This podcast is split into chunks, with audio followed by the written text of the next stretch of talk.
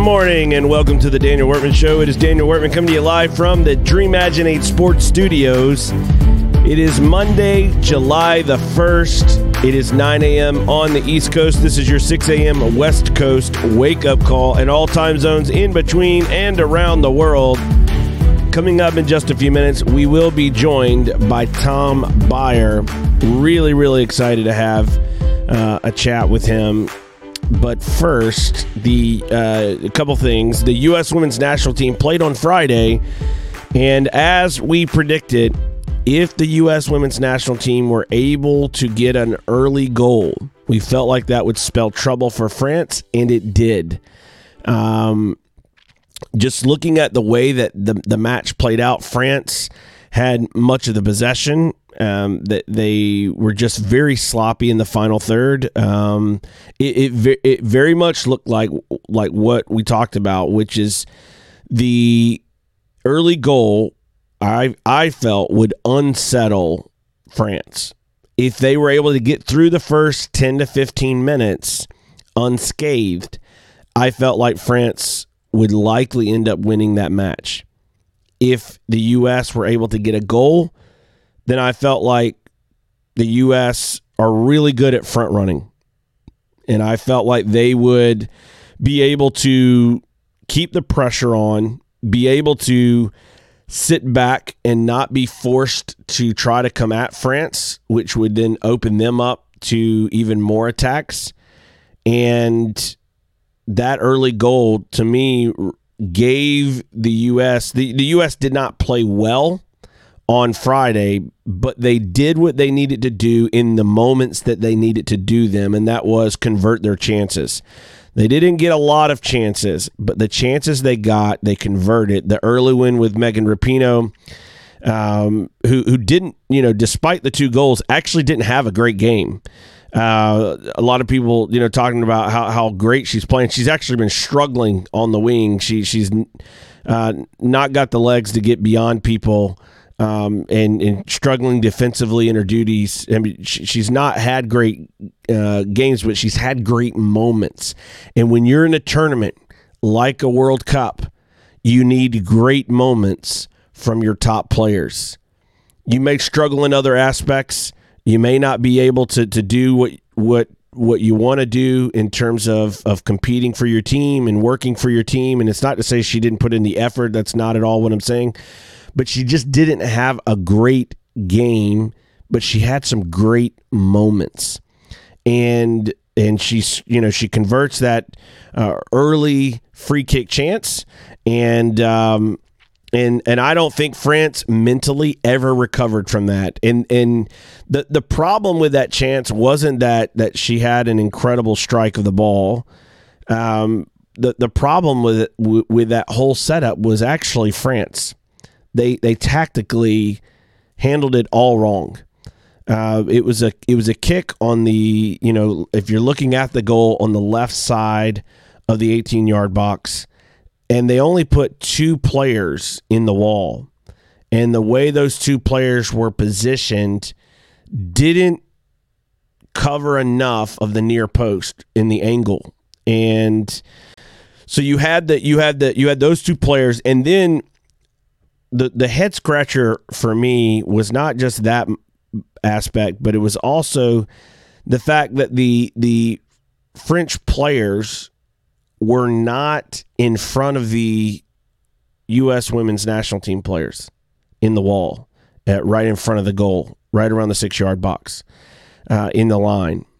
They were they were all marking behind the U.S. player, not a person in front. So basically, just to, to, to, give you this picture, if you didn't see the play, you you had Megan Rapinoe taking the free kick, only two French players in the wall. They needed a third to create a basically to force uh, Megan at that point to to pretty much only have one option, and that was to try to go high.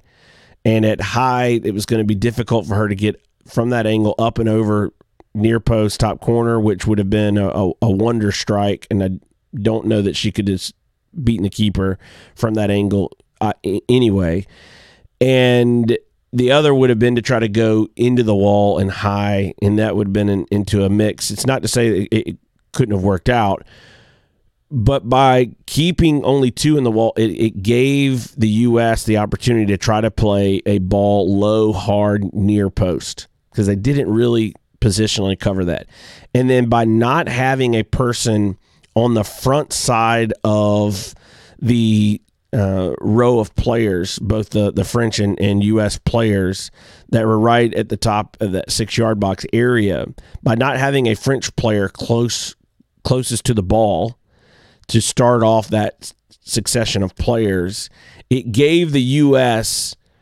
a window, and the goal the French goalkeeper never had a chance. She never saw the ball and um, you know it it, it found a, a, little lane and, and and worked its way through and, and into the back of the net before the French keeper saw what happened. So I I think the French tactically got that that moment wrong. Had plenty of game time and plenty of possession and plenty of opportunities to not only equalize and win. They the, the French team, you know played pretty well outside of executing in and around the final third.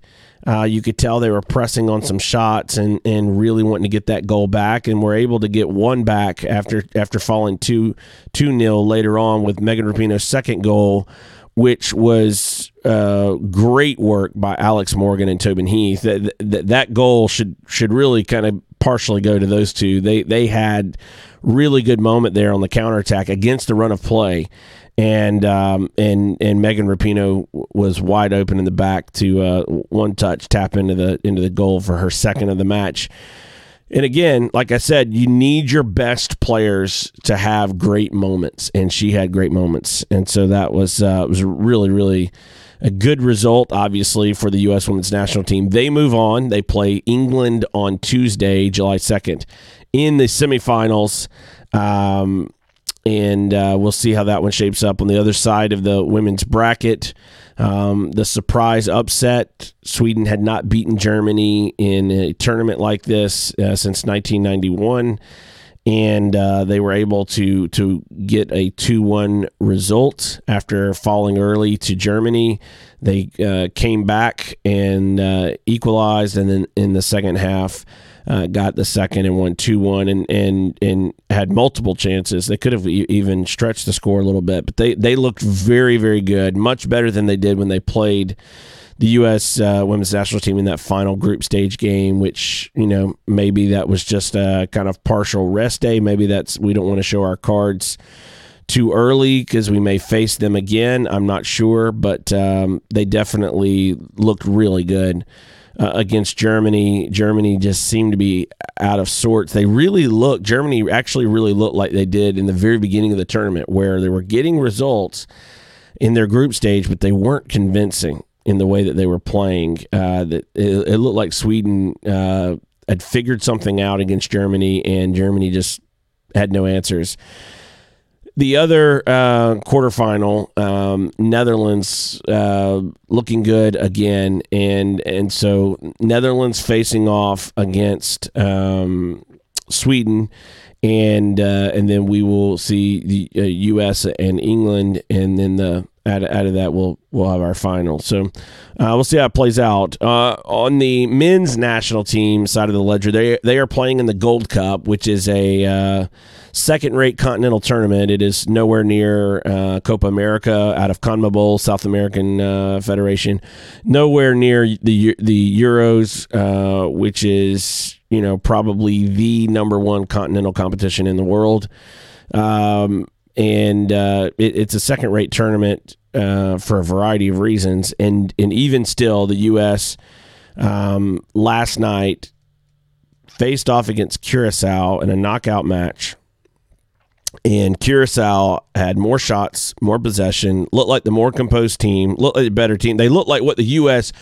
should have looked like against Curacao. The U.S. were fortunate to to, to get one um, and win 1 0, but look terrible. Uh, I, I, mentioned last night on, on Twitter that uh, after the match, that the, the U.S. Uh, men's national team performance was pathetic pitiful and embarrassing. It was pathetic because we should be aspiring to become the greatest soccer country on earth, and our men's national team is awful. Um, I, this is nothing personal against the players in the program. This is nothing personal against them as, as people or, or the coaching staff or anyone within the federation. This is just an assessment on performance, and the performance was was pathetic. It was it was not good tactically. It was awful. The there was uh, just poor execution all over the field, and it didn't look like this team even had a plan, like an understanding of how to play.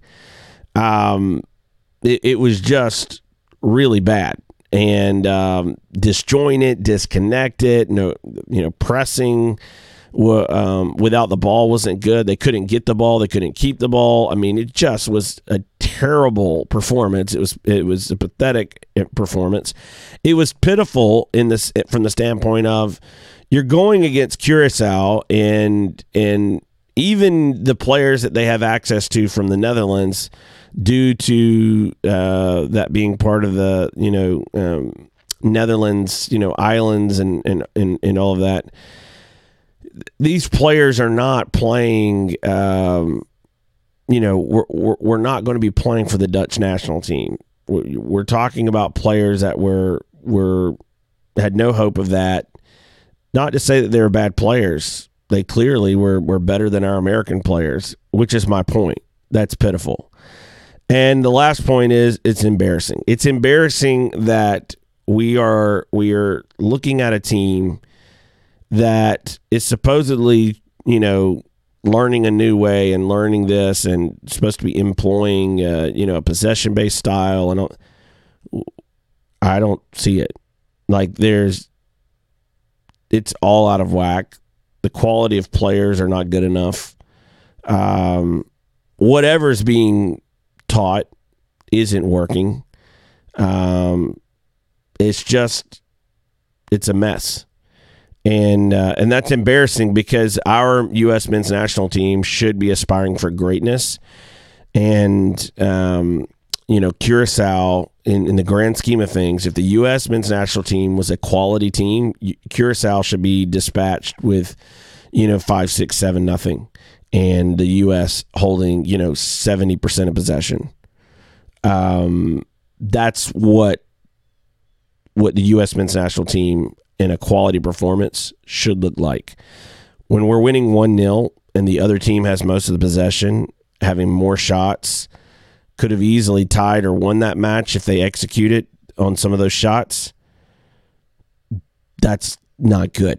And that means we're way far off of, of being a quality team. And um, we should not settle. Uh, we, we should expect more. And, um, and and and I'm tired of the federation getting defensive uh, over criticism and uh, a performance or lack thereof. Your job is to build quality and excellence, and it's not getting done. And until it does, um, you know, everyone should be looking at it uh, eh, with a, a healthy dose of skepticism. Um, we want our national team. Our, the criticism comes because we want our national team to be great we want both of our teams to be great, the U.S. men's and women's national teams to be great. And there are things that the U.S. women's national team have got to get better on going forward. We can't just re- rely on having the best players. Our coaching has got to improve on the women's side um, because because if if if it does, coupled with having the best players in the world, um, top to bottom, we we can stay on top for a while on the women's side. On the men's side we we are nowhere near challenging for excellence, and um, and we should not settle for that. So. Uh, speaking of not settling, um, Dutkick brand is uh, is a brand that you should not settle on. It's a brand you should seek out. They make quality products that if you are a soccer coach, a player, a goalkeeper, a parent, uh, whatever, uh, and you're looking for some resources that can help you with the game, whether that is uh, learning how to watch a game and take notes, whether that is charting out plays for your team, whatever the case may be, check out Dut Kick Brand at D-U-T K-I-G brand.com. There you will find uh, a plethora is the word for the day plethora of really cool products. And when you go there and place your order use promo code dw show and get 10% off your order. Again that is dw show and you will get 10% off your order at dutkickbrand.com we'll be right back after this with Tom Byer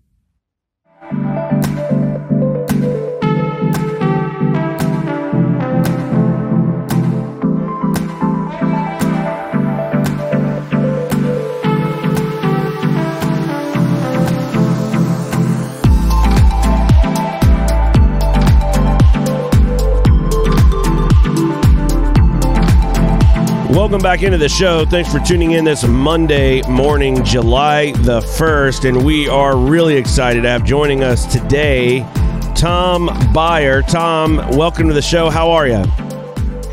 Good, Daniel. Uh, I'm glad to be on the show. I'm a big fan. Well, thank you. Uh, I, am a big fan, and I am constantly um, talking to people about your work and and your book has been uh, a godsend, quite honestly, because uh, it is it has helped me explain to parents uh, what they can do, uh, especially uh, being from an area of the U.S. where it's more known for American football and baseball than uh, than soccer. To to have um, you know the ability to say, hey here's some things you can do who, who, you may not know anything about the game but here's some things you can do to create a soccer culture in your house and help your kids learn the game. And here's why it's important. And have been able to, to put the book in their hands and, and, and send them to amazon uh, repeatedly to, to, to order or get it on their kindle. Um, so uh, you know i just want to first i'll say thank you for writing the book because it's been uh, it's been amazing uh, resource and uh, and i hope more more and more people um, are able to read it and, and apply it uh, to their own houses. So um, first before we get into the book and and your work uh, your that you presently do how did you end up in in japan and being being an american um, growing up in the U.S. and, and deciding that uh, Asia was where you were going to camp out for, for the rest of your life? Yeah, well, th- thanks first for the uh, for the for the for the plug for the book. That's much appreciated, um, and we can circle back about that. But yeah, I got involved in Japanese football. Um, boy, back in the mid 1980s. It's amazing how I got involved with the game here. It was through my community college coach in upstate New York, uh, George Vizvary, a Hungarian, um, who immigrated to the U.S. and he had a, he had a very successful career coaching in upstate New York, the winningest coach in the history of the NJCAA, two-time national champions, Ulster County Community College. A little plug for my school there, and he was friends with some coaches that were coaching over here, um, including the head coach of the Japan national team, Hans Ooft, who was a Dutchman who was appointed as the first ever foreign non-Japanese national team coach. And again, not getting into the long the long version, but I got introduced to Hitachi FC, which uh, now is a J League member. They play under the name of Kashiwa Reysol. Um, and I got introduced there, and I went in uh, and, and had a short stint. I, I was there, I played there, but I fell in love with Japan as well. So after my playing days, which were were much more successful, uh, my my my post playing days were much more successful than my playing days were. Um, I wound up staying in Japan, and then it's you know it's basically kind of a timeline um, from around 1989 until today. I mean, I, have been here a long time. Um, I came, you know, the pre J League boom, so to speak, before even the World Cup was thought about coming here in 2002. Um, but that's really kind of how I got my my start here, um, and then just kind of the rest is history. And there's there's lots of different timelines along the way of my journey. But um, yeah, it was from my college coach of how I got involved in uh, in football here. So it just goes to show, you know, that international connection. Um, anywhere you go, you can sometimes uh, be able to uh, to get some introductions, and it worked out well. And I've I've been here ever since.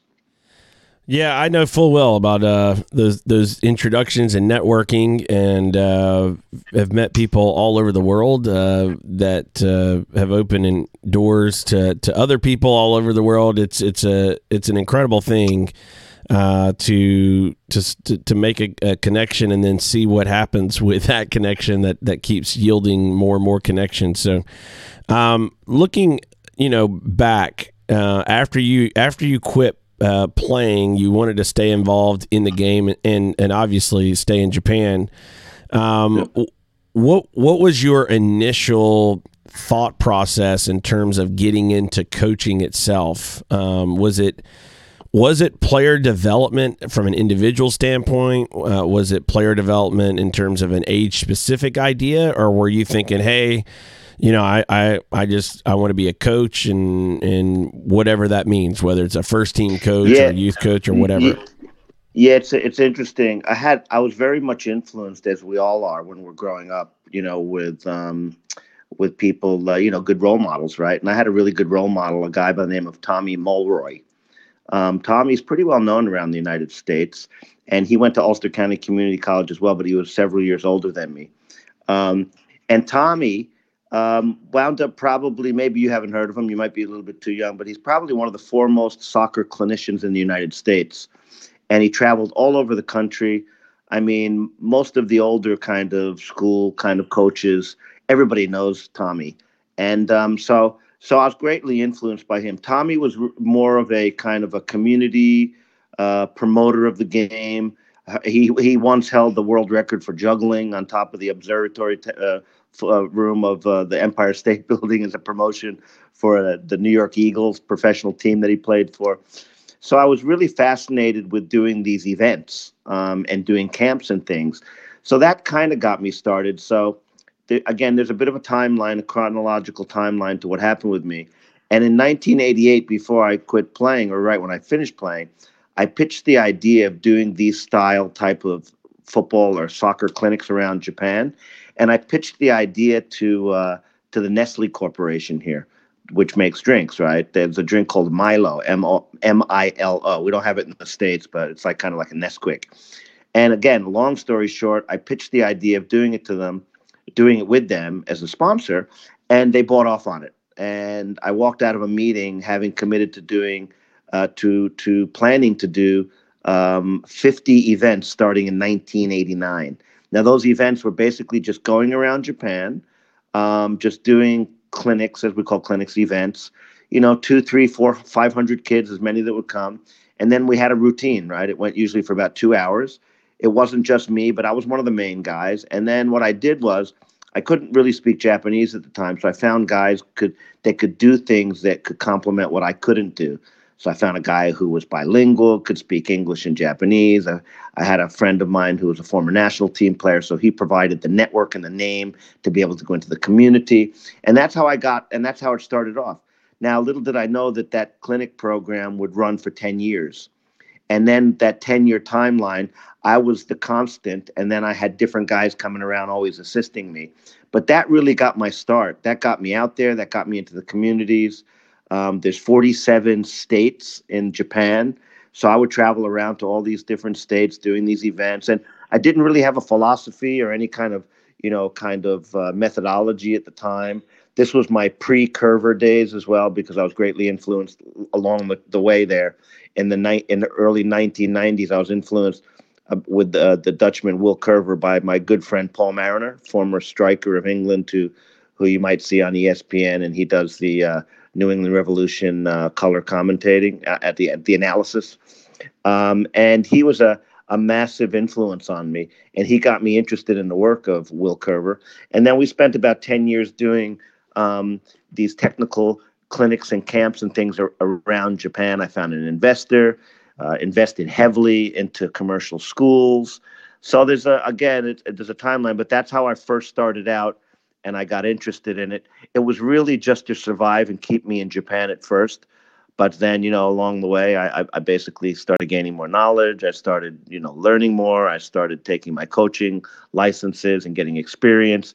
And then, you know, also a little bit of luck involved, but you always kind of create your own luck. But I was in the right place at the right time, too, where, you know, Japan throws its hat in the ring to become the, you know, 2002 World Cup hosts. And, you know, the same year in 1993, the J League is born. So it was just like a, a crazy time to be in Japan because football or soccer had become so popular.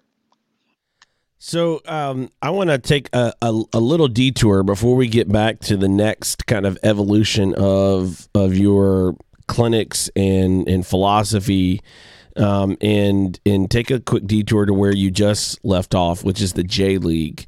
Um, what was what was the the talk of the day about the J League in terms of a vision and a plan? And how have you seen that grow since its implementation to where they are now? Yeah, it's a good question. Well, the J League was born in 1993. Um, we started hearing plans about it a few years before that. I think it also probably fell in line with the idea that Japan wanted to host the 2002 World Cup. Now, you got to remember, the J League is much different than the MLS, in that that the J League basically is the professionalize the, the if I can get my English correct here, the professionalizing of the industrial league. So almost all of the J and right now we've got three tiers: promotion, relegation, J one, two, three. We've got I think fifty four or fifty five teams in total, and so all a majority of those teams, I'd say ninety percent of them, are basically still owned by m- major conglomerates or major groups like uh, like Nissan, Toyota, uh, Mitsubishi, uh, you know, and then just just the Mazda, the car companies, the electric, uh, Panasonic, um, Hitachi, my old club. So most of them are owned by that. So so there was a structure there. There was a structure there. There was organizations there, teams, people, resources, stadiums but it was really the marketing side and it was really more of the professionalism of making it professional to make sure that these teams focused more on on basically the local community in the beginning they forbid um, the companies from using their own uh, company names like hitachi against the chester nissan um, they, they tried to spur more kind of you know communityism of, of, of, of not associating with a company um, so that's really a major difference between MLS, where MLS was just from zero, um, or most of the clubs, right? But no, I mean, you, you got to, if you know anything about Japan, Japan is a very organized, very disciplined culture and society. Um, this was a league that was almost like a designer league, right? I mean, like when when when Japanese uh, uh, uh, basically decide to do something, it, it, we you know there's a word even in Japanese komakai which is like a really fine fine detail. So the, the league from the beginning has been very well organized very well funded. Um, you know so it, it had a very good start because of that financial backing you know here in, in Japan not just in Japan but in Asia in general um, very rarely does a professional club own a, a stadium um, they're all owned by either companies or government uh, governments, basically cities. Um, there's no real private ownership of anything here. Same thing in China, same thing in Korea. Um, and, and, there's no real foreign ownership as well. almost every team is owned, with a couple of exceptions, and that's only started recently. Um, but it's a, a, really much, much different model than um, if we're trying to compare what's happening in the U.S. So in in that uh, birth, um, the there, has been discussion about uh, you know recently with Japan and and and their 100 year plan and kind of looking at yep. building. Um, obviously, that comes from a culture that you, you're talking about about order and and getting organized, etc. How how have you seen that from a cultural standpoint have a uh, have an effect on the growth of the J League and its ability to now be able to, um, you know, start even getting some international exposure. You've seen, you know, uh, names like uh, Iniesta that have come to uh, play in, in kind of more the twilight of their their careers. But uh, you know, in years past, you you wouldn't have heard a lot of that uh, taking place. Um, how how have you seen that kind of evolution of the J League continue to grow since since its birth? Yeah, it's a good question. I mean, again, you know, you've got the J. First of all, the JFA and the J League um, are very close to each other. They're in the same building okay, which is very rare because most federations and most professionals are are, are very much divided, um, but they're in the same building, okay, and you know the JFA came out and the J League with this like 100 year plan, um, which is quite interesting because you know Japan is the kind of country where you leave your ego at the door and you try to do what's best for the game, right? So they came up with this plan, and I mean, a lot of other countries, especially I work a lot of countries around the world, nobody has or very few countries have a very long-term vision. At the most, maybe it's going to be 10 years. Um, and and I don't know, maybe I'm wrong, but I, I tend to think that maybe that's because you know the people that are making the plan want to make sure that they're around to get the credit for when if it happens, right? But the Japanese are much different than that. Um, I, I, put something out on Twitter recently, and, and and I hadn't really thought about it, but if you look at and these are countries I work in, both the United States, you look at Australia and you look at Japan. Japan has a budget of over 200 million US dollars per year. It dwarfs the United States and Australia. In fact, it's probably bigger than both of them combined. But yet, but yet, their their chairman and their board members and their president or the CEO are probably on less than two hundred thousand dollars a year. Now, if you look at that, you know, compared to what's happening in Australia, where the CEO could be on anywhere between one to two million dollars, or even in the United States, the CEO or the general secretary could be on over you know a million bucks a year for you know a, a, for 10, 10, 15 years, right? I mean that's and the reason I'm pointing this out, and I'm not saying that you know uh, paying that kind of money is good or bad, but what I'm saying is if you if you compare them, you can get a glimpse into the Ch- Japanese culture because everything in Japan is is where we put the team first the group, the organization comes first, and the people come second. Um, and if you look at the other Western countries, it, you, you, can see obviously what they value, right? I mean, we've got problems all, all, over all over the world, and a lot of federations, and most of them, you know, claim to not have enough money, but yet they pay quite extreme high salaries to their to their to their executives, right? So that's a big, big difference um, between what's happening here in Japan and two hundred million dollars. That's a massive amount of money if you think about it. But the reason that they're able to create such a large budget is because of the organizational structure. The technical department, the competition department, the uh, marketing department, and the sales department, they're all very close knit organization where they all talk to each other. So what does that mean? What that means is is that when the when the when the the the advertising part of the JFA is going to go to Dentsu, which is the the, the uh, advertising agent that basically finds the sponsors, they go to them and they can sell them a package that is very well organized, very well thought out, years in advance at every single level of the game, whether it's beach soccer, whether it's, you know, futsal, whether it's whatever it is, both men's, both women's, and they're so organized. So then they can go to the technical department and figure out, well, can you prepare teams? And then the competition department is sitting there and, and it's all figured out. And I got to be honest with you, because I work around the world with many, many federations. There's no federations that's disorganized. So when you're able to do that, you're able to go to your to the sponsors who are putting the big money up and basically sell them a very well organized, well thought out, well visioned, visionarily planned um, strategy um, that works that very few federations are allowed are able to do because they're disorganized.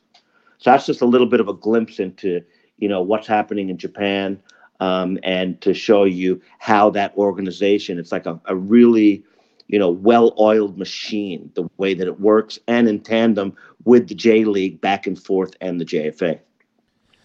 And and just to pick up on on where you're talking about the organization and the planning and putting the team, uh, uh, uh you know, above the individual uh, in that kind of cultural context. I, I think I saw you tweet this out the other day about the Japanese women's national team in the World Cup, as well as the men's national team that have been uh, that were participating in uh, Copa America this year.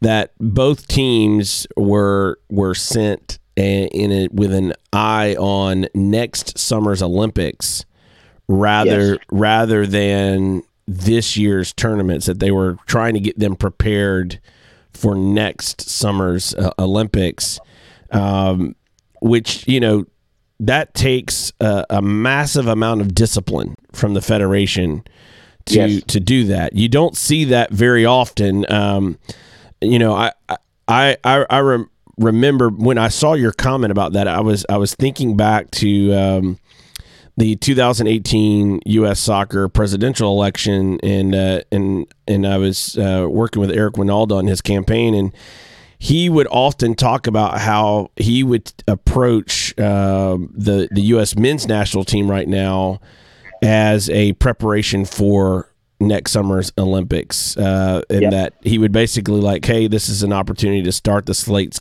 clean. We've missed the last couple Olympics on the men's side.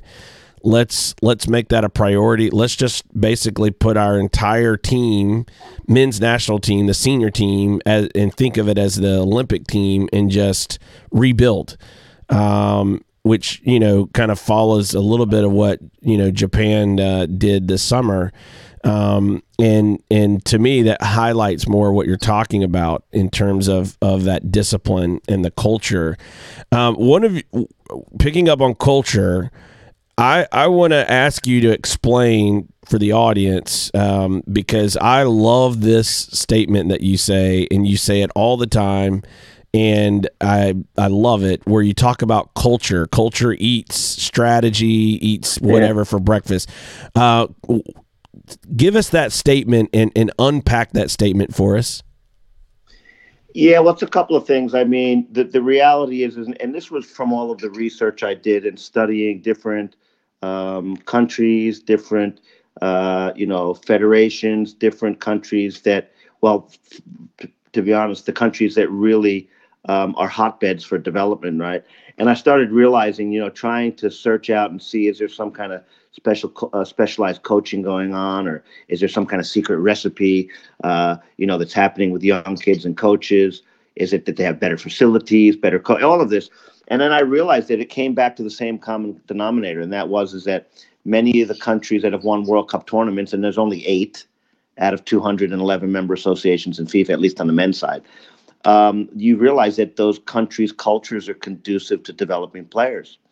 Um, so you realize that you know, a strategy in the absence of a culture uh, doesn't tend to get us too far.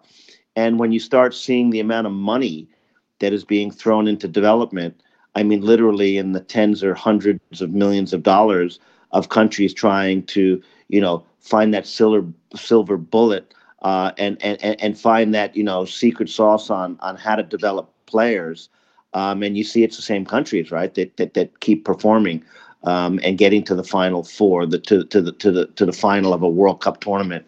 Um, it's the same countries over and over again. So when you see what's acceptable in these countries, so I try to compare it to Japan. So for example, in Japan here, um, it's totally culturally acceptable that when your child is six years old and they cross over that line into organized play, um, that they will train probably three to four times a week, uh, two to three hours per session, 52 weeks a year that's a culture thing. Everybody accepts that. Everybody accepts that that's the way that you know that uh, that they organize the game here, um, and it's accepted by people and families. Um, and the other thing too is that it's it, the culture is such that in Japan here, um, this is basically the whole uh, amateur. At least let's talk about under twelve because that's usually the most biggest numbers. The whole under twelve uh, uh, f- football development and, and, and the whole plan is done by volunteers. Um, so a majority of kids that play are playing for teams that are that are being coached by volunteers. Some some they get paid, but for the most part, it's very cheap, so the barrier is low. So my kids, and they play purely in a Japanese team system. They pay probably on average of maybe 100 to 150 dollars for the year, and that pays for the uniform. That's it. Now, if they go away for a camp or something, you know, maybe it's two or three hundred bucks. But for the most part, you know, it's just maybe a couple of hundred bucks. It's not like in thousands. And then all the facilities that they use are free. Nobody has to pay for a facility here to be used because the community, and again, that's another cultural thing because we don't have such a litigious society and culture here. Um, people aren't afraid that you know if John, little Johnny trips over and, and, and breaks his toe, that he's going to sue the school um, because you know he was clumsy and he gets a million bucks. So I mean, it's just these are cultural things, right? And so when it comes down to it, and I see uh, the great countries and the best countries that develop players and, and develop the best teams, to me, it's it's it, it's absolutely as clear as can be that those cultures play the biggest role in uh, in football development for me. So that's why I'm always preaching culture, culture, culture. So uh, now we are we have uh, navigated uh, a winding back road back to where we were in the beginning of culture in your book in your work, um, which to me is is really a roadmap to creating a soccer culture in your house um, yep. as a mom or a dad, and uh, and and how do you create a soccer culture for your kids? Maybe you're not from a soccer uh, background. Maybe this is uh, something new for you and for your kids at the same time. Uh, t- tell us how you landed on this age group, uh, three to six, and and and what led you in your work and in your research to uh, writing your book in the first place? Sure, good question. So basically, as m- most people know, or if they don't, your listeners, um, I'm uh, my background is as a, t- a technical coach, purely as a technical coach. What's a technical coach? Well, I'm looking after basically developing individual players uh, not out on a team. I, I, have that experience. I've done that. I was the coach of the under 12 national select team in Japan for about 10 years.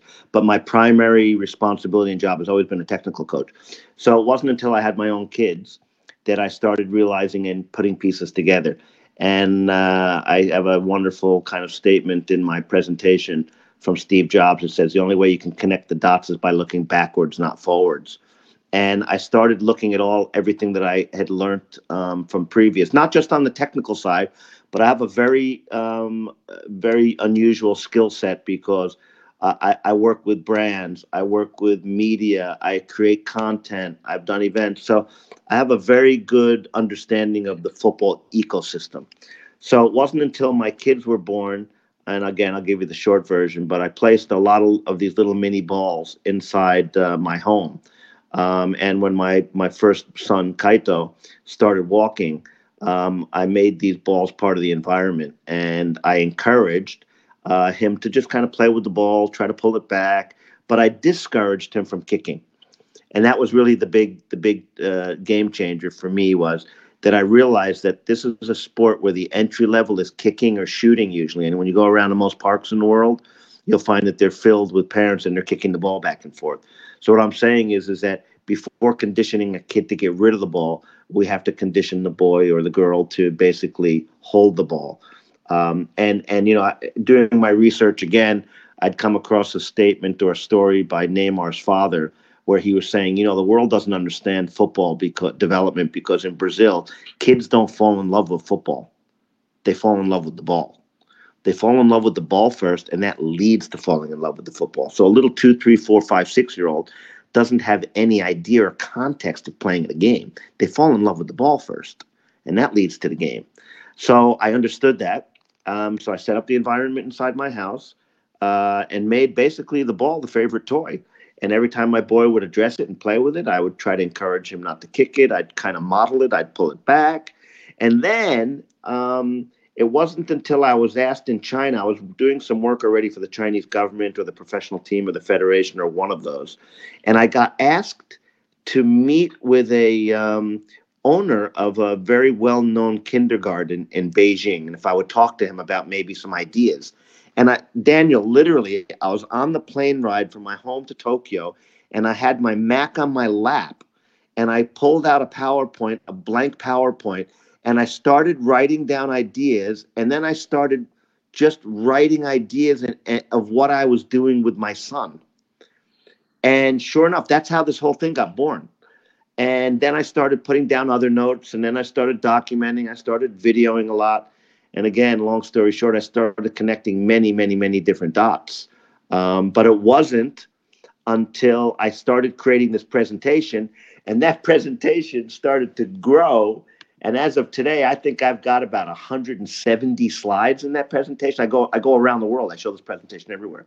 I've been invited to the biggest, you know, professional clubs in the world, including Manchester United, um, Ajax, um, Dinamo Zagreb, um, federations as well. So this thing morphed into this huge presentation. Then I thought, okay, well, why don't I write a book based on this presentation that I'm going around the world doing?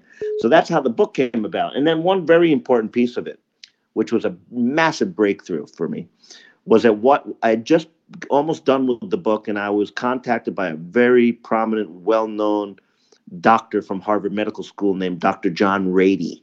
He's one of the foremost neuropsychiatrists in the world. He's written a dozen books. One's called Spark. It's very well known. And Dr. Ratey contacted me because he heard about work I was doing in China, and he was working in China. So he asked to, to, to have a chat with me. We had a phone call, and then he took a big interest in my work. And I told him I was writing this book. He said, if you want, I can read the manuscript. I sent it to him. Um, and then he uh, he graciously offered and he wrote a big piece in the book, and we made it into the foreword and the afterword of the book.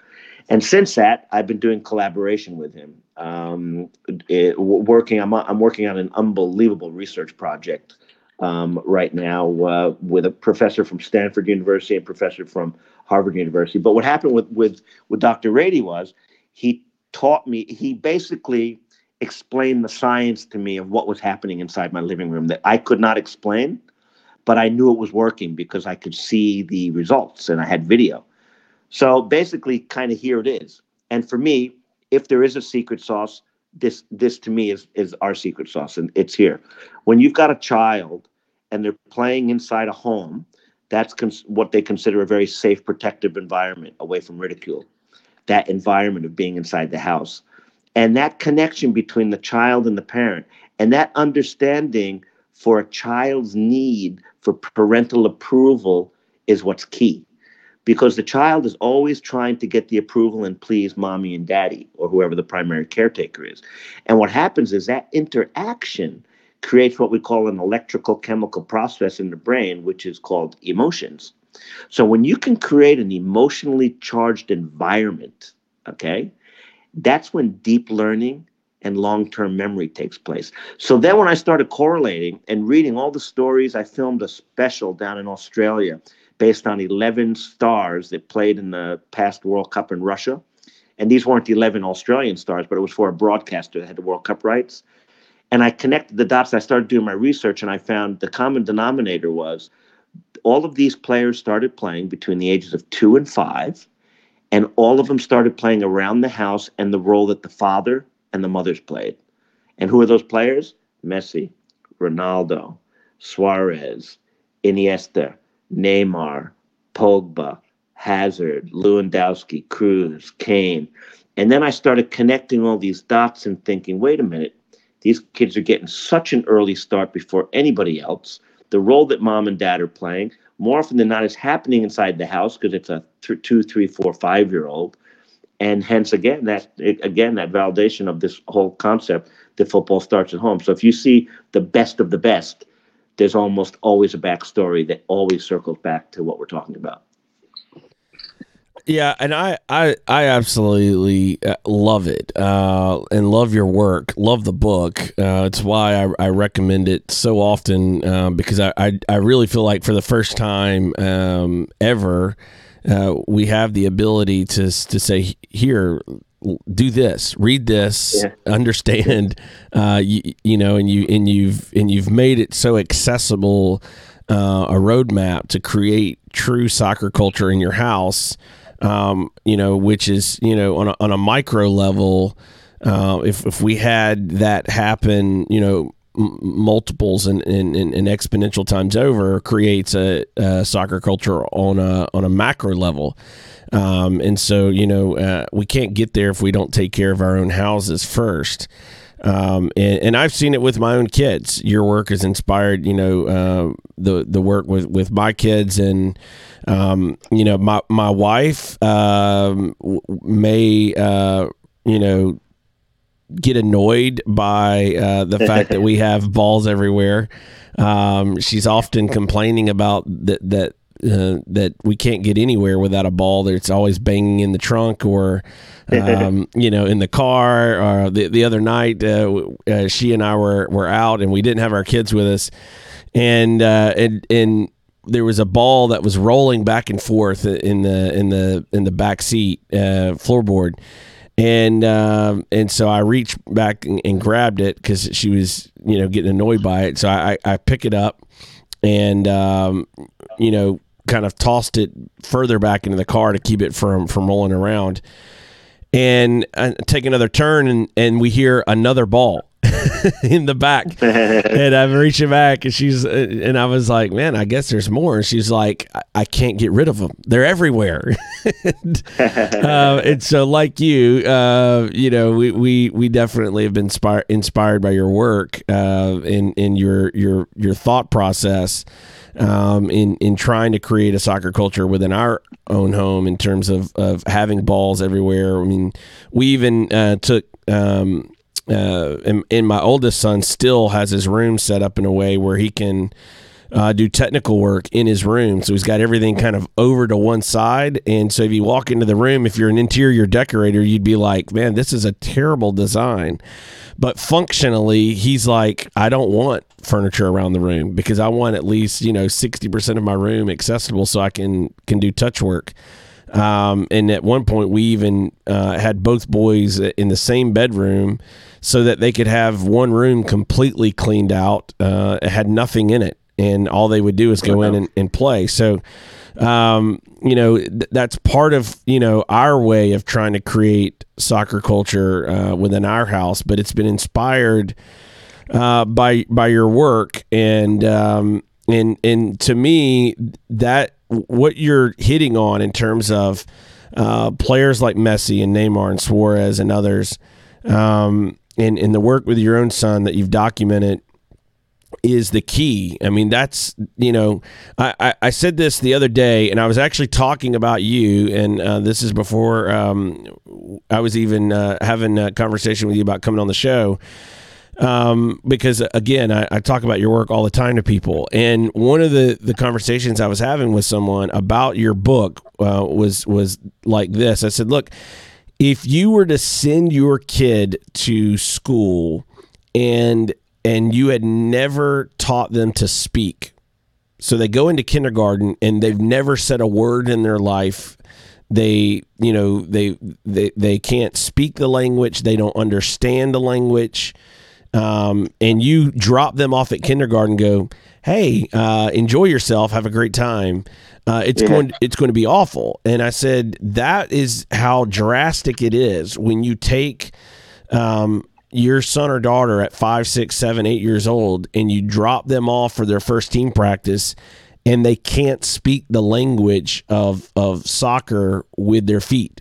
If their feet don't work with a soccer ball, and you drop them off um, it's going to be a, a, frustrating experience for them and that's why it's so important to to take your kids when they're you know just walking all the way up to six years old and keep those balls around so that they can just speak the language of soccer and when i put it in those terms they were like wow that makes sense So well, yeah, well, he, he, here's another analogy, and I get a lot of studies. I'm very fortunate because I'm connected academically and and around the world. A lot of people send me things. They did a study and they found that you know two infant babies, one coming from a professional family, wealthy family, and then the other one coming from a, a poor family um, where the parents aren't around. That the, the the wealthier kid is basically going to be exposed to about 150,000 words per hour okay, as an infant, which means each year, by the end of the year, it comes out to roughly like some crazy number, like 8 million words, okay? Well, by the time that child is four or five years old, they're exposed to 32 million words compared to the other child. And then they just track it and they can see. I mean, so it's exactly like that. It's like sending your kid uh, to like an advanced mathematics class of you know geometry or algebra or trigonometry when nobody offered the child the class for counting or adding and subtracting. And that's what happens in the sport because, and here's the other reality, and I, I said this on a, on a, on a stage in Russia on a uh, with the Secretary General of FIFA. I was on a panel discussion. I said the reality is we call this the world's game, and the world's game is failing the majority of the kids that play because a majority of kids who play the sport are technically poor. That's just the reality. Everywhere in the world you go. Um, so there's something that's that we're doing wrong. Um, it's the approach. Um, but yeah, a- absolutely, you've hit the nail on the head. It's it's exactly like you know, educate. You know, when you find a child who excels in education, you'll find that there's a culture at home. There's that word culture again, a culture at home that values education. That's why the kid's doing well in school.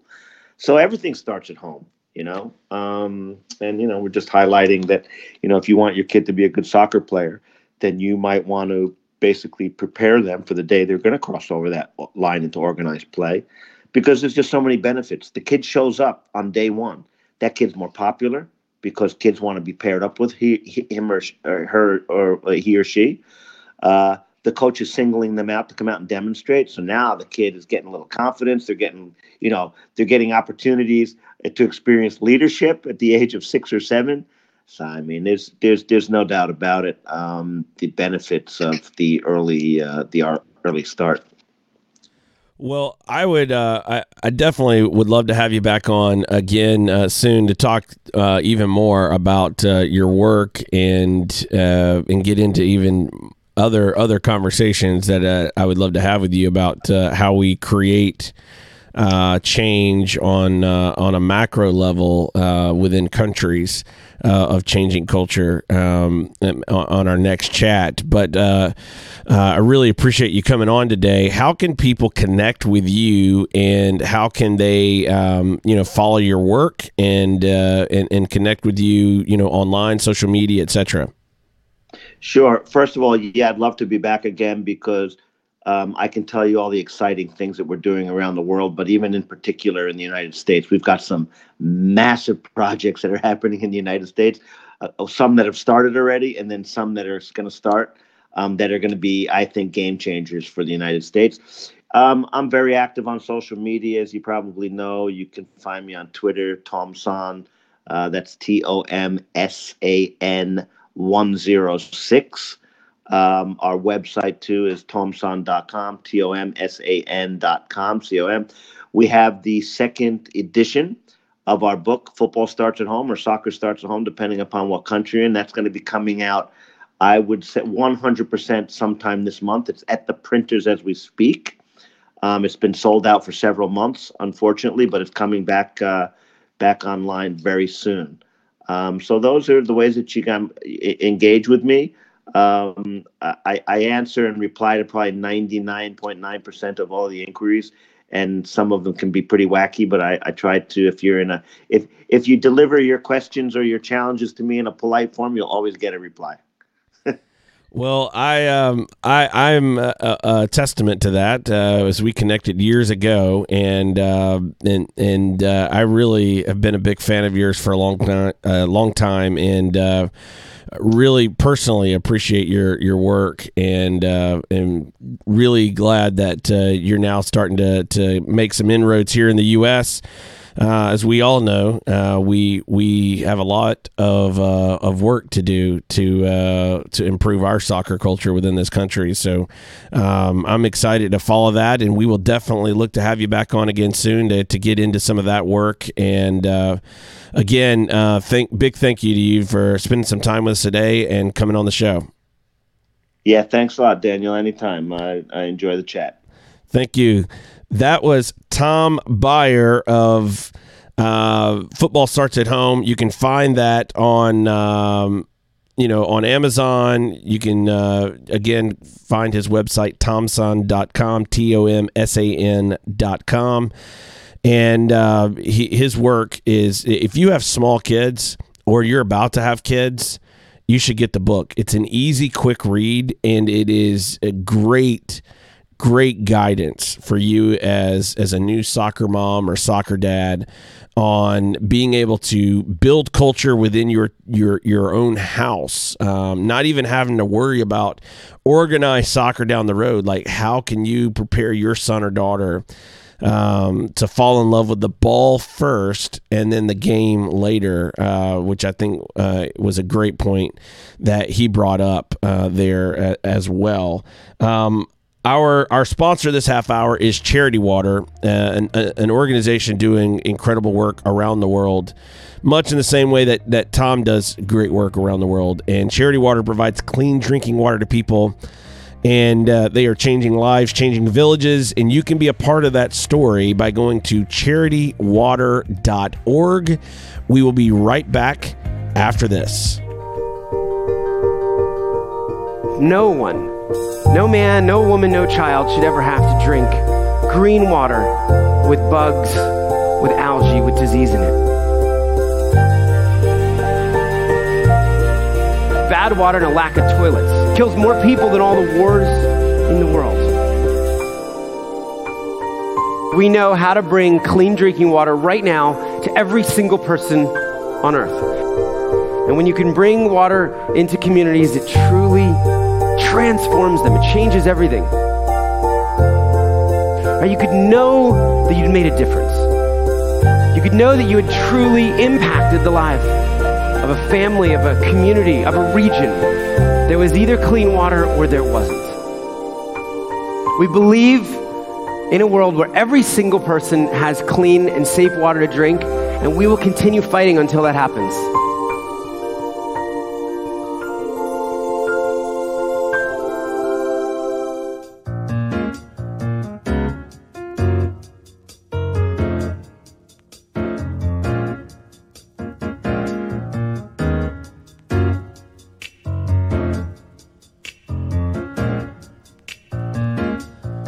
Welcome back into the show. Thanks for tuning in this Monday, July the 1st. Really big, big thank you to Tom Byer for spending some time with us today. Um, his work is is incredible, and um, you should definitely check it out. Thanks to him for coming on the show, and um, you know, big. I look really look forward to having him back on again to talk more about his work uh, as well. Uh, we we have uh, a, a, big uh, week ahead of us. Uh, Sarah Loden, Thomas Sawinski, Brian Costin, and Sherry Levesque coming up later this week. Fourth of July week here in the United States, so stay safe this this week. Enjoy yourself. I know a lot of people have vacations planned, but Thanks again for tuning into the show each and every weekday at 9 a.m. Eastern Standard Time. You can watch live on danielworkman.com. And uh, we appreciate all the viewers and all of the feedback as well. Thanks for tuning in, and we will see everyone again tomorrow.